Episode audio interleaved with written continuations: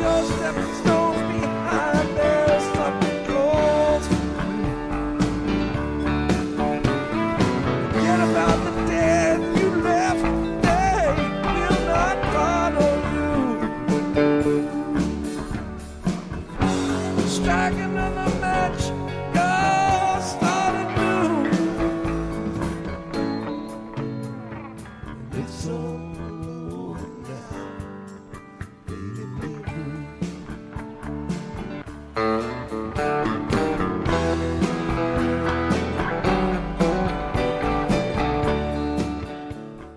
Welcome to Green and Gold Forever. I'm Eric Drews, broadcasting from Oshkosh, Wisconsin, and we'll be joined shortly here by Matt McLean out in Eau Claire.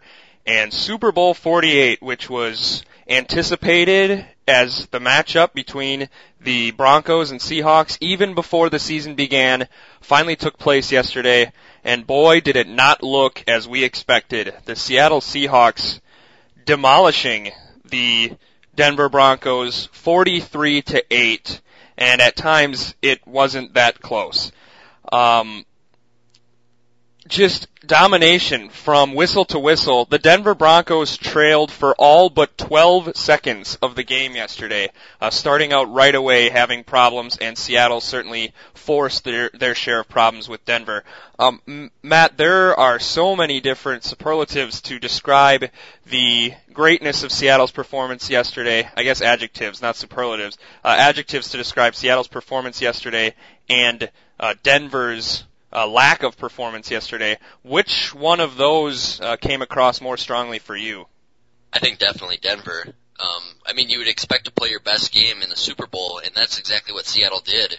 But you would think that you know Denver could have at least matched punches a little bit. They just took it on the chin. I mean, they just got absolutely beat down. And I mean, the fumble problems, the the poor throws. I mean, Peyton always throws ducks, but usually they're completion ducks. Mm-hmm. And uh, and these were just you know, bad, bad couple of interceptions, just getting hit the whole time. The offensive line looked bad. I know Seattle's defense is good, but you know Denver's offense hasn't looked this bad in a long time, and that Seattle defense, frankly, I mean, has been great all year. But that's about as good as they've hmm. looked too against what was supposed to be the best offense in the league. Yeah, not only in the league of all time Yeah. from a statistical standpoint, and yeah, Seattle's defense. I had confidence in them, and I, I said that on our last show, and I've said that to anybody who asked my opinion about this game that I expected Seattle to win because the number one offense has usually always defeated the number one defense. Uh, the only exception in Super Bowl history is the 89 Broncos against the 89 uh, 49ers, where the Niners famously scored 55 points. But Denver played in an absolutely dreadful AFC that year, and the 49ers had the second best defense in the NFL that year, so it kind of skewed things a little bit. But I was quite, I mean, I was confused as to why Denver was so bad.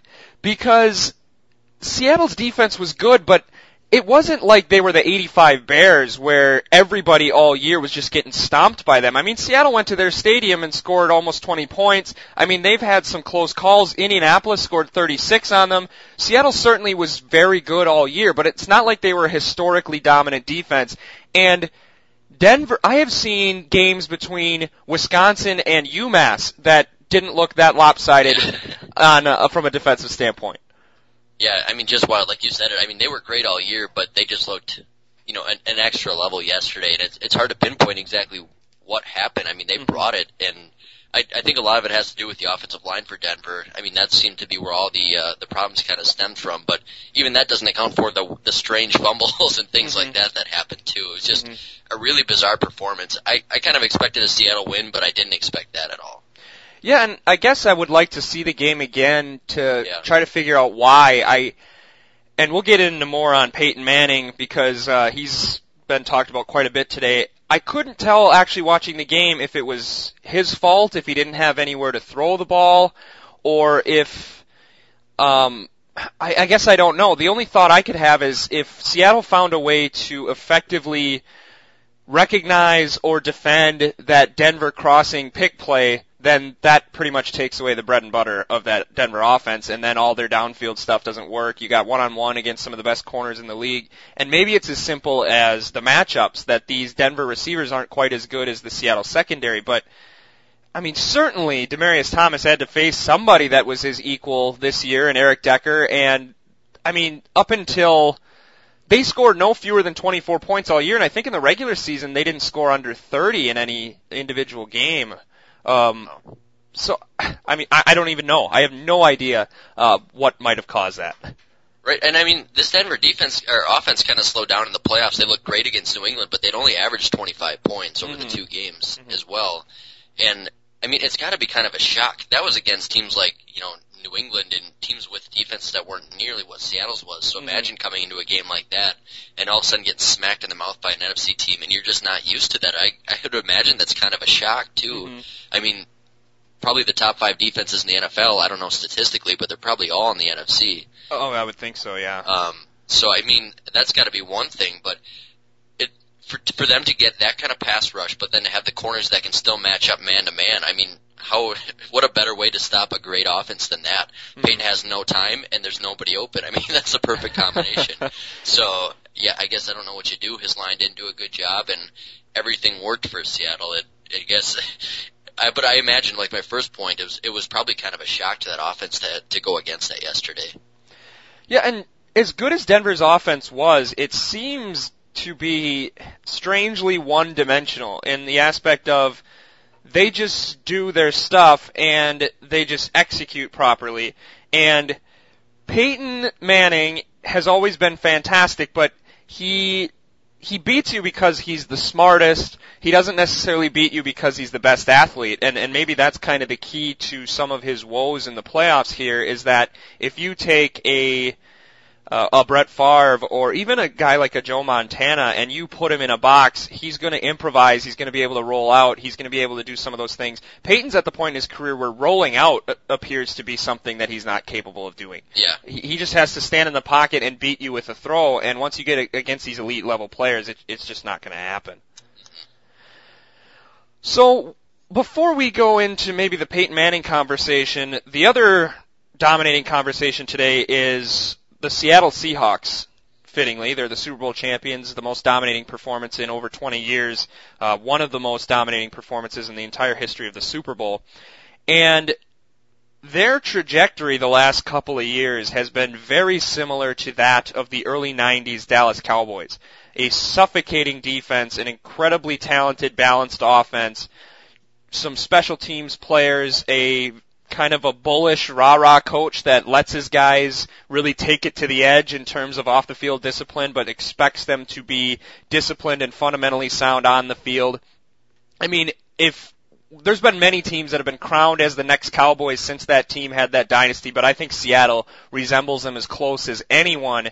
And I guess first of all, what are the odds that this team becomes the next great dynasty in the NFL? And um, I guess do you see that similarity as well? Sure, I do. And just real quick on that comparison, I, you would probably know this better than I would. What what are kind of Russell Wilson's stats compared to Troy Aikman? Because I guess when I think back to it, I think of Aikman being a little bit more of a passer than Wilson has been. But I know the era's changed a lot too. They might be very similar. Yeah, adjusting for inflation, they're probably uh, similar. Um, Russell Wilson's is going to be better because they don't throw as many interceptions nowadays. Um, Aikman never threw a lot of touchdown passes. He's a strange guy, and I hope maybe when we do our top 10 quarterback show, we'll have an opportunity to touch on him, whether he's in our, our list or not. But uh, I would say both were incredibly efficient passers, especially early on in their career, and the difference obviously being that Troy Aikman was your traditional drop back passer. He roll, rolled out. He would be tough in short yardage running, but he certainly wasn't making the kind of plays Russell Wilson was. But he he might have been. Uh, I. I, I would say he probably was a better downfield passer than Russell Wilson was, so I think it balances out. They're pretty much the same. System guys, at the risk of making that sound negative. But I guess in terms of a, a potential dynasty here, I, they definitely have the makings for it. The only thing that concerns me is, well, first of all, you have the 49ers in your division. Yeah, that's Um, big. on top of as well, and this is another thing that's very similar to that Cowboys team is probably the rest of the power teams in the NFL are all in your conference. Mhm. Um, you could call maybe the Broncos the Bills of the time where they might be in the Super Bowl the next four years, Yeah. but they're going to be playing, you know, San Francisco and Seattle and New Orleans and those teams. hmm Um, but I mean, they definitely have the makings and the potential to do it. I would think the one thing that might stand in their way is a lot of contracts that are going to be coming up here soon. And Mhm. Russell Wilson, who you're paying under a million bucks a year now, I believe, and he's definitely not going to be making that for long. Sure. Um, so trying to keep together the the defense mostly is going to be the tough part. Mhm. they're just it almost seems hard to imagine a, a modern day dynasty now and I know it doesn't seem that long ago since New England but Mhm. it just feels like the NFL's even changed a lot from 10 years ago too it's kind of hard to picture um, Mhm. a team even as good as Seattle you know making the Super Bowl for you know 3 out of 4 years or 4 out of 5 years it, it just seems kind of hard to fathom Yeah, and I think the point you made about San Francisco is huge. It, that by the time Dallas came to prominence, Washington was dead. The Giants were long gone. Uh, Philadelphia never was anywhere close to the level of those other three teams, but were already fading fast. And so, for the most part of that Dallas dynasty, they pretty much had a free pass to the division championship.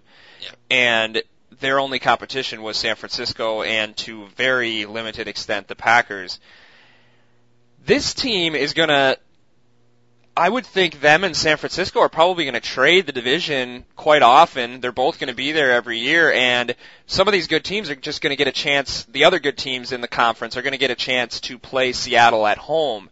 And you think one of them years or multiple times that they're just going to falter by, you know, the the road to the Super Bowl being one game longer and Yeah. on the road.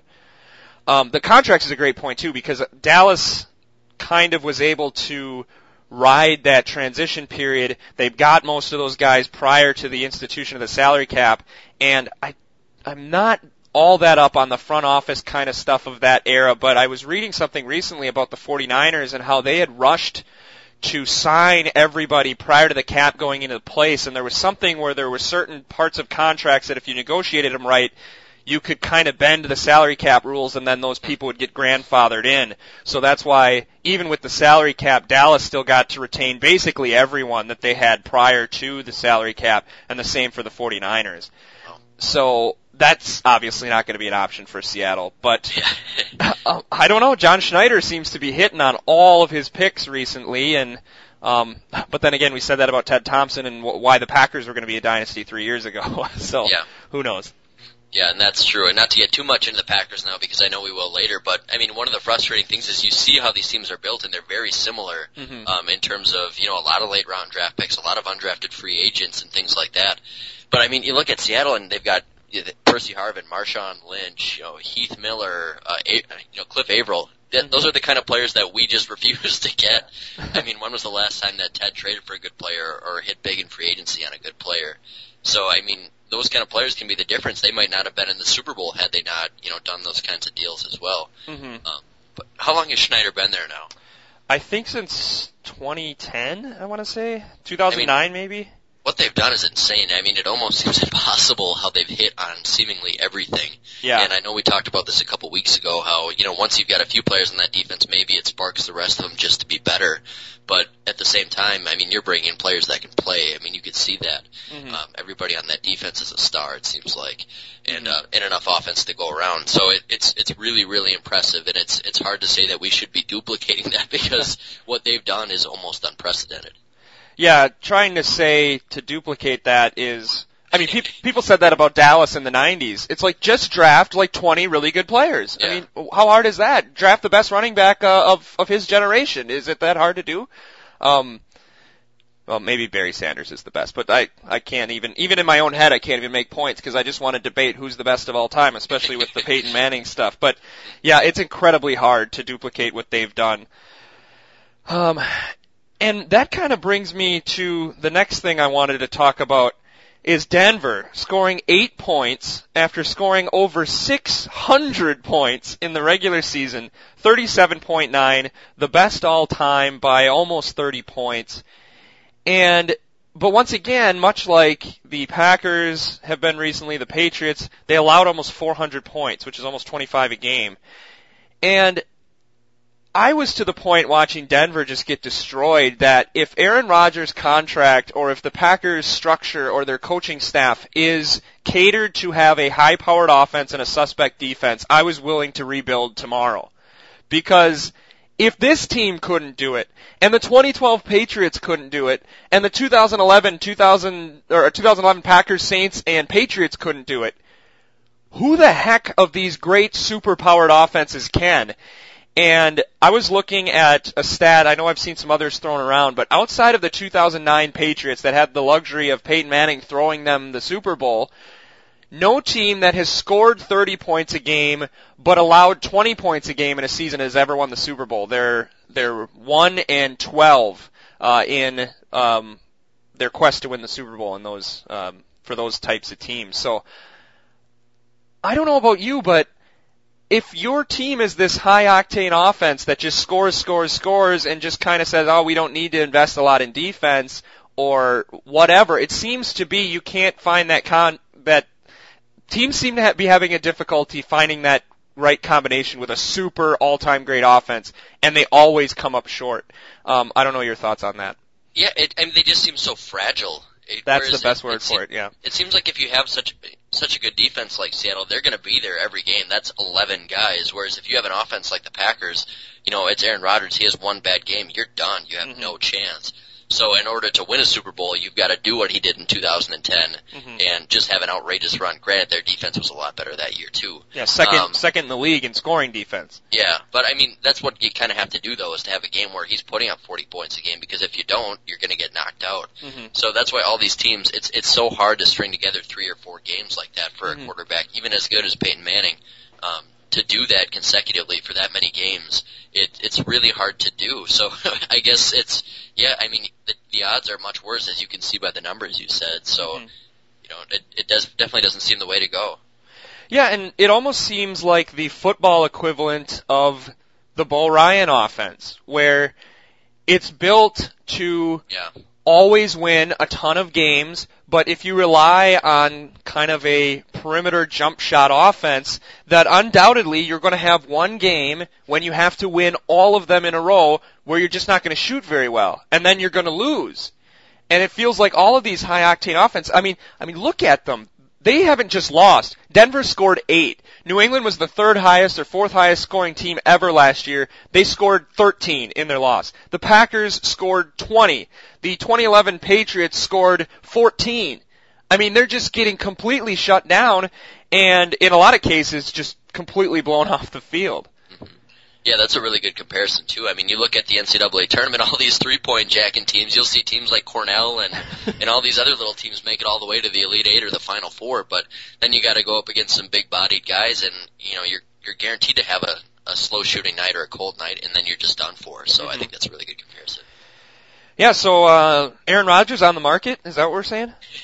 yeah, not a chance. I don't. think. well, yeah, I guess uh well, we kind of talked about that last time. Is that hopefully uh, they can get a. I don't know though. Now I I thought maybe they're one or two good players away, but watching Seattle yesterday, they're like one or two, not just good. I mean, I I said that to you yesterday that they almost need to draft Troy Paul 2004 Troy Polamalu tomorrow hmm or well, tomorrow would be difficult since the draft is not for months. Uh, but you, I mean that in May. I mean. Or some. I mean, I don't even know if you got two Clay Matthews. That was a good recipe for a lot of six and ten teams. Uh, you know, and um, Houston, if they got Jadeveon Clowney, are they all of a sudden going to be a Super Bowl team because they got a ridiculous pass rush? I mean, the Giants' pass rush was good this year. They were seven and nine. They, I, I, I guess I'm. I don't have the answers, but it felt like the Packers were way far away from a Super Bowl title watching Seattle play yesterday. Yeah, I would. uh, Not that it's possible, but I was glad not to be the team on the other side of that Seattle team yesterday because I think pretty much anybody would have had that same outcome. Yeah. Yeah, I agree.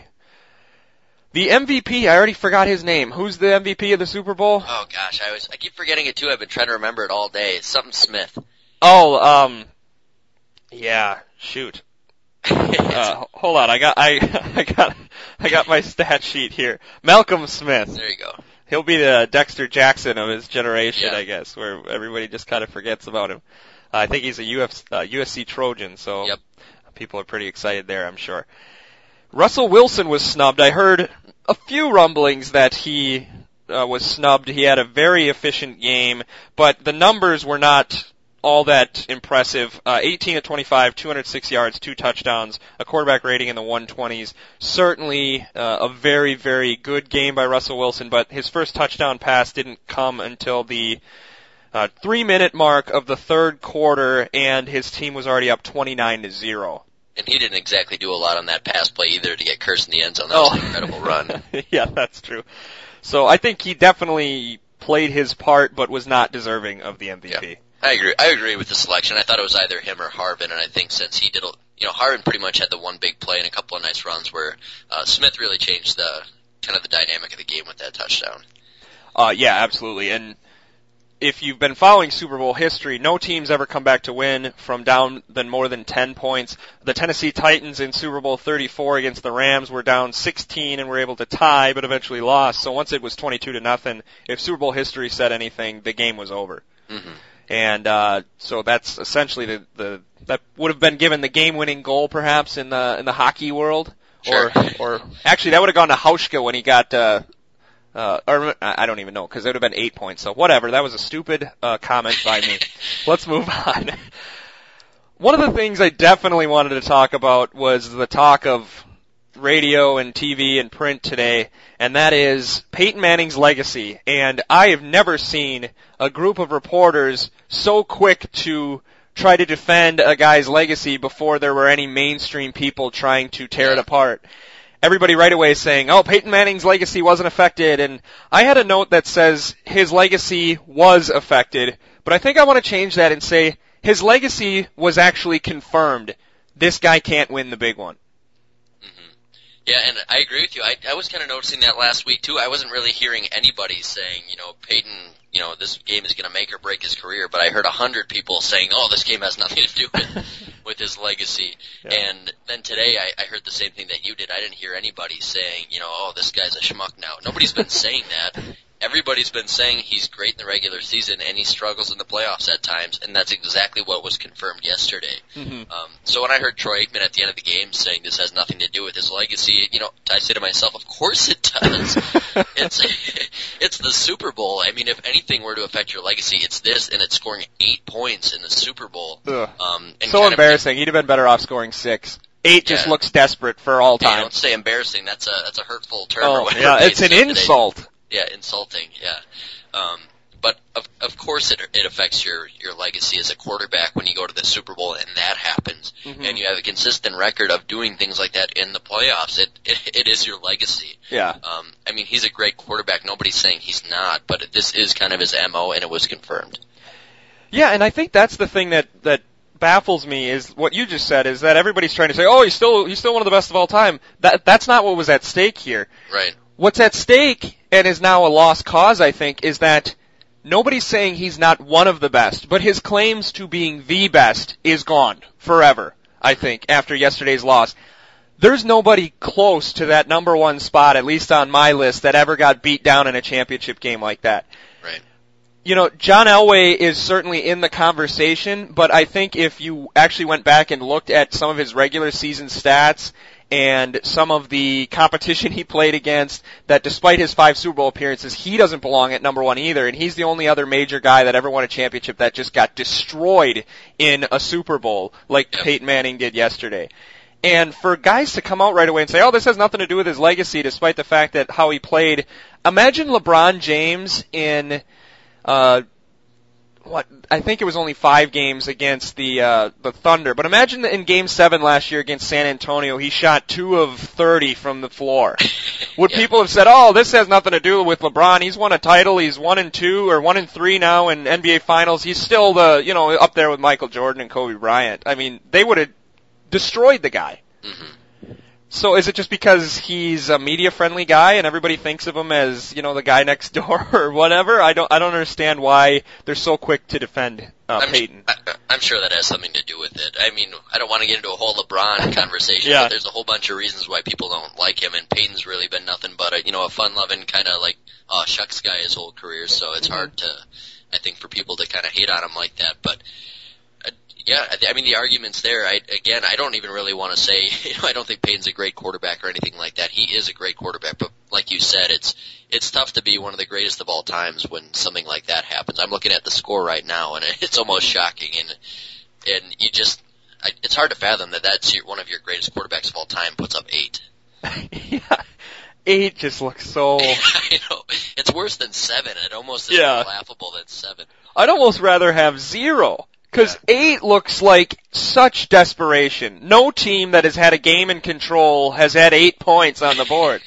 I mean, come on. Uh, I, I, want, I so want to get more into Manning versus Brady and his legacy versus Favre and Montana and all those guys, but um, I think we ought to save that for our, our top 10 quarterbacks show that we're going to do in the off season. I think so. Okay. Uh, some other things that I have on my list here is Peyton Manning had a Super Bowl record for completions in a game, and to me that perfectly illustrated this empty passing statistic era that we're in right now, where you can set a record for 35 completions in the Super Bowl in a game that you lost by 35. I mean, I, I And think, I think, yeah. I think Demaryius Thomas set the record for catches as well, didn't he? He did, yes, he did. He had 13, I believe. Mm-hmm. So for that to happen in a game where you're not even close really makes you reevaluate some of the claims, even about Peyton's season this year, where he had 55 touchdowns and he had a bajillion yards. And yes, those are still impressive and, and there's something to be proud of, but didn't, I mean, it just feels like that's, that's how everything works now. You have guys like Matt Ryan who would have had, had numbers that would have made him the pro, he would have been the MVP of the NFL in 1985 with his stat line this year, and they went 4 and 12. I mean, Well, I don't yeah. know. Yeah, and to play devil's advocate too, I, I think it does have a lot to do with today's NFL, but I think it has a lot to do with an NFL or with the Super Bowl getting that out of hand so quick, not happening very often. Sure. I mean, they had nothing to do but throw. It's kind of almost surprising that in the uh, the Denver Super Bowl with against San Francisco that they didn't have that many passes. hmm There's just not hasn't been that many of huge blowout Super Bowls, and I guess that's a product of that too. I mean, they they were had to throw the whole game. They didn't really have a choice. hmm Yeah, I think the only other one that I could think of, I, I think I, I can't remember if it was. I'm pretty sure it was the Redskins Bills Super Bowl where Kelly had to throw like 61 times, I think, Mhm. because they just were getting pulverized right out the gate. But yeah, I think he ended up with 49 pass attempts or something like that, and only netted a little over 200 yards, which Wow. is horrible.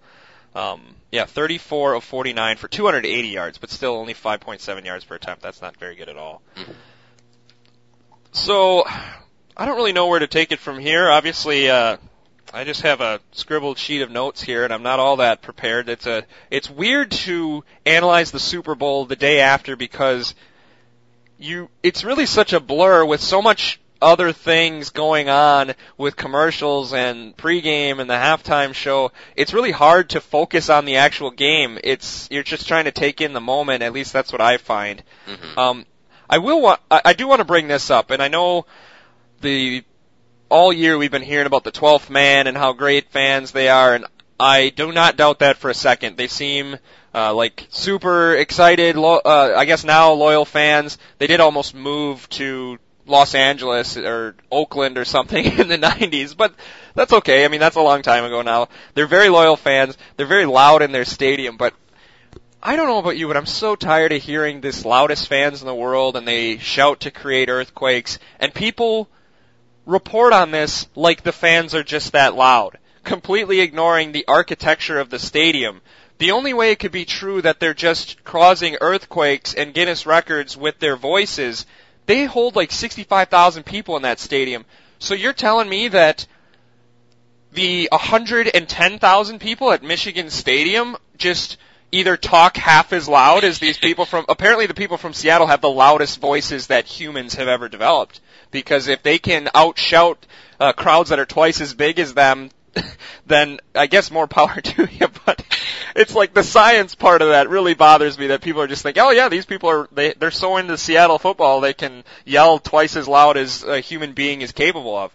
Yeah, I, I am kind of tired of hearing about that too, and obviously that has a lot to do with the stadium, uh, like you mentioned, because half the college stadiums in the country are bigger than that. Um, like twice as big yeah, yeah, but I it, I'm kind of tired of hearing about it. But I think on top of it too, I mean, they start getting this.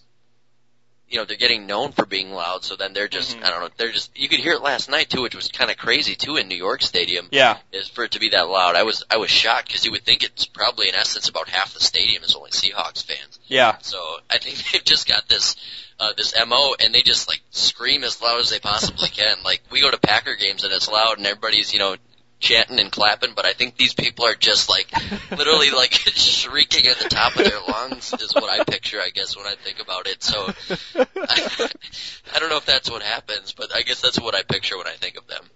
Well, these fans must not be as devoted as the real Seattle ones because I didn't hear about any earthquakes. And Yeah, there, true. there have been what forty thousand of them there. So Mhm, come least. on, Yeah. come on, these Seattle fans. They're just not. They're not real fans. I mean, they're they're like one sixth of a man, not not the twelfth man.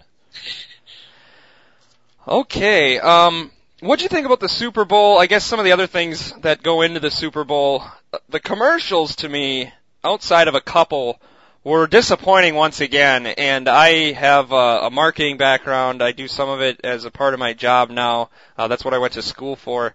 And I would love to be in the meetings for some of these ads because I don't know if they're just out of touch or if they're trying to just go all out, but so many of these ads seem like they're trying so hard, like the Arnold Schwarzenegger Bud Light one and the Ellen DeGeneres one where they just I don't know if they think their idea is really funny or they just have to do something outrageous, but um I don't know if you have to break down the X's and O's of the Super Bowl commercials, but gosh, so many of those were lame and if people thought they were funny, I guess I'm I'm just really out of touch with middle America.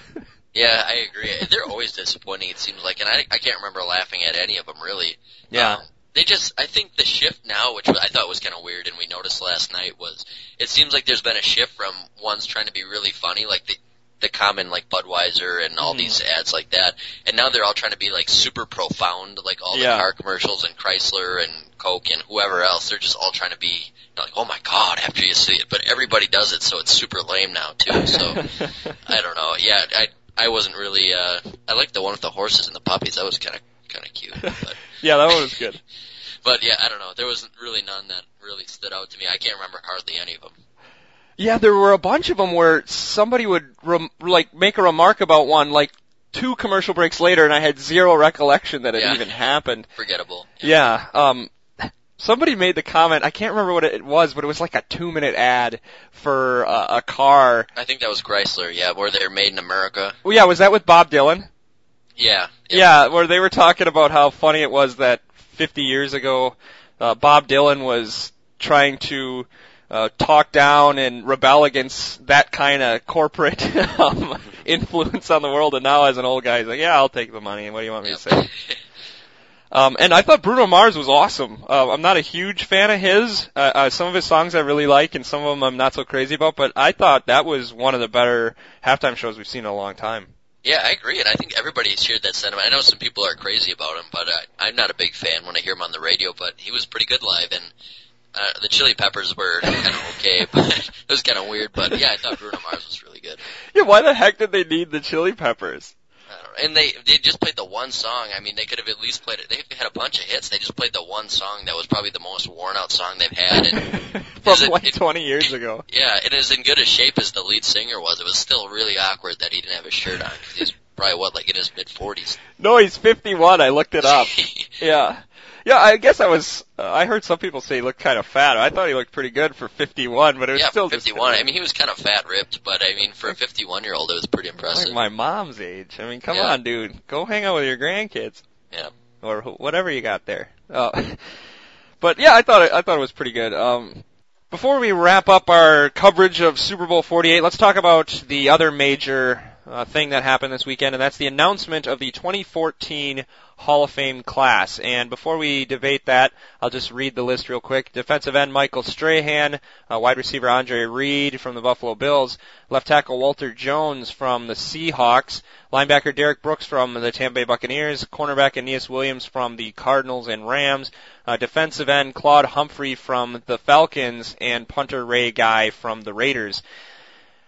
This was kind of a weird list, and maybe it's because some of these guys, such as Derrick Brooks, Michael Strahan, and Aeneas Williams, we saw almost their entire careers firsthand, and this is the first time we're actually getting into some of these players for Mhm. people our age.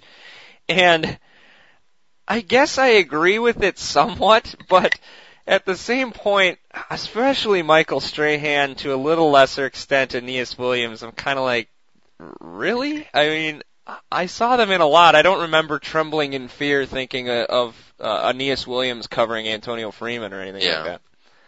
Yeah, I agree. It's it's the whole list seems to be guys that like, yeah, they probably should be in, but none of them are really. you think of as I I would say I'd put Derrick Brooks at the top of this list. I Yeah. think that he deserves to be in, no doubt. But Mhm. The rest of the guys are all kind of that same. I guess Walter Jones was considered the best tackle, and Yeah. according to a bunch of magazines that we used to have, like the best player in the NFL. Better than Peyton Manning in 2003. for a five year stretch. But yeah, I don't know. I, Ray Guy should. I thought. I'm surprised already wasn't in because he's Mhm. generally considered the best at his position of all time, which you would think would consider um, a Hall of Fame ballot or a Mhm. Hall of Fame vote. But yeah, I mean, all the guys, I can't really argue with any of them. It's just nobody really stands out, and it's kind Mhm. of an overall weak class. I've heard the Ray Guy issue brought up for years, like a decade, about how great this guy was. And it's hard to tell because he's a punter. You're like, well, how do you tell the difference between punters all that much? I mean, Yeah. unless they're B.J. Sander or Derrick Frost, you real, you don't really notice them. But I did see. I was watching uh, Super Bowl 18 uh, the other day. In the we had a snow cancellation. I work at a college, so I was just watching some old Super Bowls I had on iTunes, and they had a snap that was way worse than um, the Peyton Manning snap yesterday. And Ray Guy jumped up and he grabbed it with one hand, pulled it back down, and punted it like 40 yards before uh, anybody could get him. So I'm like, oh, okay, I guess I get the Ray Guy hype a little bit. Um, Walter Jones is one of those guys where I'll just have to take their word for it. yeah, It's like Willie Roaf, where they're just like, this guy's the best. How do you know? I don't know. Just he is Pro Bowl every year. Yep. And it it feels like offensive linemen more than anybody. It, once they say you're good, you're going to go to the Pro Bowl every year of your life. Mhm. Um, kind of like maybe the Joe Thomas treatment now. I think he's gone to the Pro Bowl every single year of his career. yeah, I think so.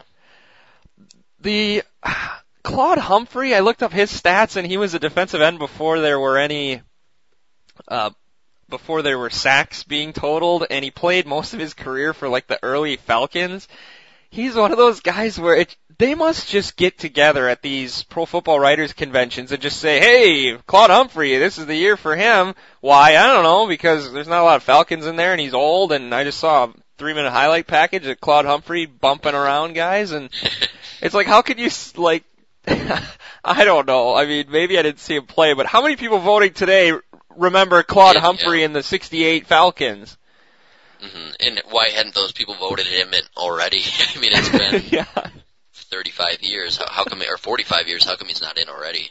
I've never even heard his name, and I'm not exactly like a novice when it comes to NFL history. I can ballpark some of every team's best players, and once you get to about the 80s, I can tell you everybody's Pro Bowlers. And I'd never even heard of Claude Humphrey until he was announced as a Hall of Famer. hmm Um, and the other one is Andre Reed. Kind of weird uh, for me. There is such a logjam at wide receiver, and once you start, Andre Reed was on some really good teams, but I've seen a lot of Andre Reed play, and not just like highlights, like actual games, and trying to decide guys like him versus Marvin Harrison versus Torry Holt versus Isaac Bruce, it becomes really difficult because there's or Tim Brown too. There's really not a whole lot between any of them. They all just look like really good receivers, but you you go into a game and it'll be like, oh, Tim Brown first down, Andre Reed first down, and maybe Andre Reed's the best of the bunch, but it feels like there's so many of these receivers where you're just watching the game. Your team wins by a touchdown, or their team loses by a touchdown, or maybe even wins by 14, and then they show the stat lines. And they're like, Andre Reed, 11 catches, 141 yards, and a touchdown. You're like, oh wow, guess I didn't notice. Yeah. Um, I guess do you have a preference over any of those kind of logjam receivers? If you had to choose kind of from that group who's left, mainly Isaac Bruce, Jimmy Smith, Marvin Harrison, Torry Holt, you can throw Reggie Wayne in there. Uh, I think I said Tim Brown, but uh, reiterate him. I guess I don't think you can take all of them. Who do you take and who do you leave off? Yeah, that's tough. I mean, they let Art Monk in, and it kind of Yeah.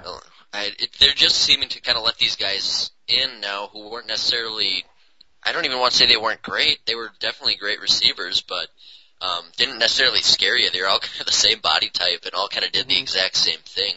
I think you have to put Marvin Harrison in, Mm-hmm. um, and I think I would put Tim Brown in if I had to Mhm. choose from the group. Isaac Bruce might be close there, but that also has a lot to do with the teams they were on too, because they were relevant. Where a guy like Jimmy Smith, sure he was around a lot and was even in the playoffs a lot, but I mean he never sniffed the Super Bowl, and Mm-hmm. um, you know, that's probably his only detractor is that he wasn't ever in the big game, and the same for a lot of these guys that probably would be in the Pro Bowl or would be in the Hall of Fame had they been in a couple of Super Bowls. But hmm um, I, yeah, I don't know. They're all kind of the same to me. So I guess you know Marvin Harrison setting records, he'd probably be my first guy in out of that list.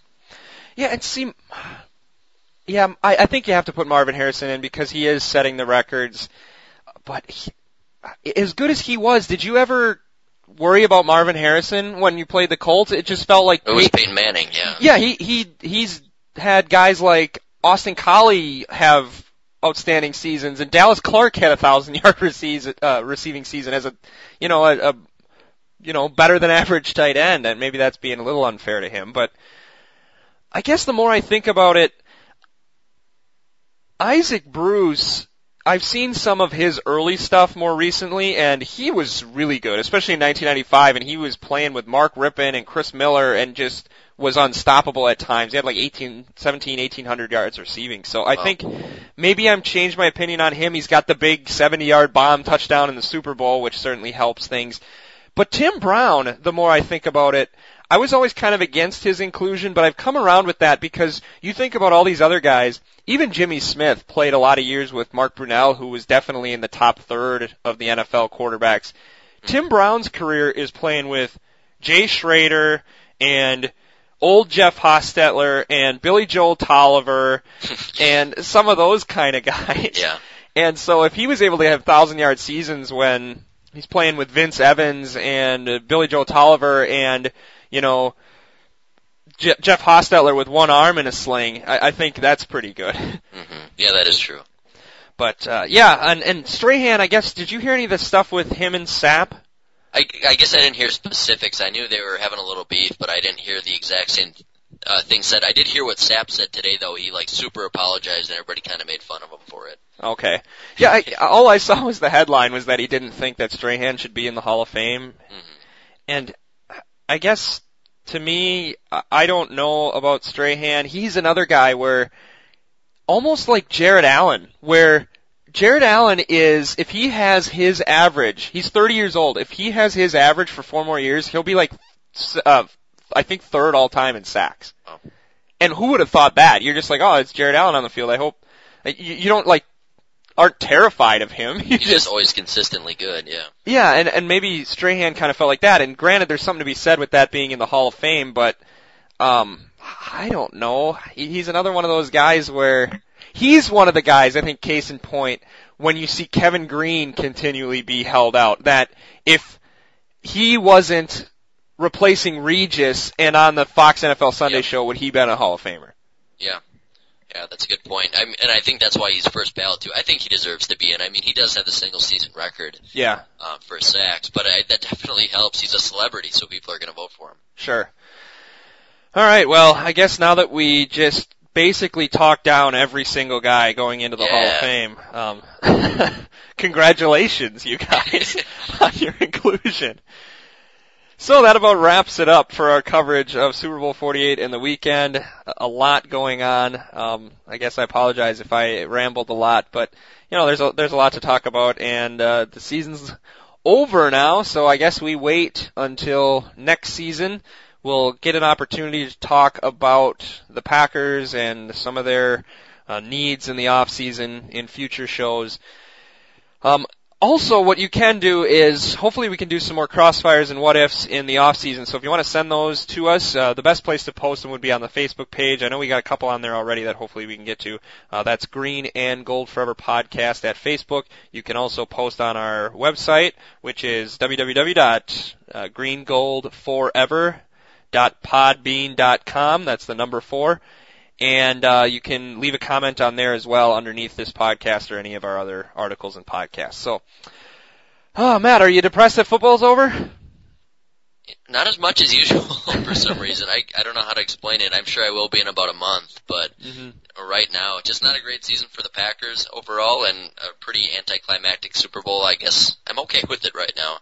Yeah, I am too. Doesn't it feel like it was a year and a half since the Packers have played? It does, yeah. Um, at least this year we have the Olympics to bridge the gap until baseball season starts, or at least that's till. March Madness. And hockey.